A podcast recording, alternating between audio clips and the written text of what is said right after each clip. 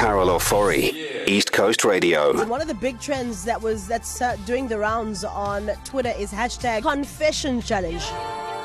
So I'm asking you, is there any confession you'd like to make and share with us? I said I'll share with you my confession. And I, I don't feel bad, you know. I only felt bad for two seconds after telling the team what my confession was. And then afterwards I was like, actually. So my hashtag confession challenge is I'm a big fan of Magnum chocolates, specifically the salted caramel. It's a new one that's come on the market. Okay. So I bought, asked my husband to buy me a few, and every time I open the freezer drawer and that sound of the package, you know, that two little people that live in my house literally bolt towards the direction of the sound. And what happens? Mommy has to share her magnum with everybody else in the house. Okay. This has happened a few times. I don't mind. The one time I said, absolutely not. I went to the fridge, I silently opened the drawer, I took it out, I made sure it didn't make that sound, you know, because my, my two year old's ears are sharp. I think she's got elf ears. They're sharp, man. So I was like, I took it. I tiptoed to the room. I opened the wardrobe door. I got in. I closed the wardrobe door. In the dark, I opened this thing and I ate it in complete solitude and peace.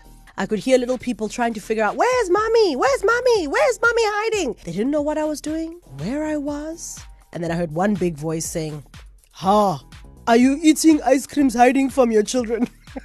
That's my husband trying to out me. By the time I opened the wardrobe door and the little culprits were literally lingering, trying to figure out where I was, I had completely devoured the entire ice cream in peace and in harmony, enjoyed every crackle, every crunch, every inch of that ice cream in peace and darkness, but of course, because I was in the wardrobe. But yes, that is my confession. I know there's moms and dads out there who've done this before. I know you, that person that on your way home you stop for your favorite snack and you eat it and make sure you finish it before you get to the door. I've done these things. I have done these things because you're thinking to yourself, it's five o'clock. Dinner is served for the kids at five. If I rock up with an ice cream, they're not going to want to eat their dinner. So I'm actually helping them by eating it in the car on the way to home, you know, on the way home. So that is my confession challenge. And like I said, I don't for a second feel bad about it at all. Let's hear what you said about your confessions, because I'm sure y'all got worse ones.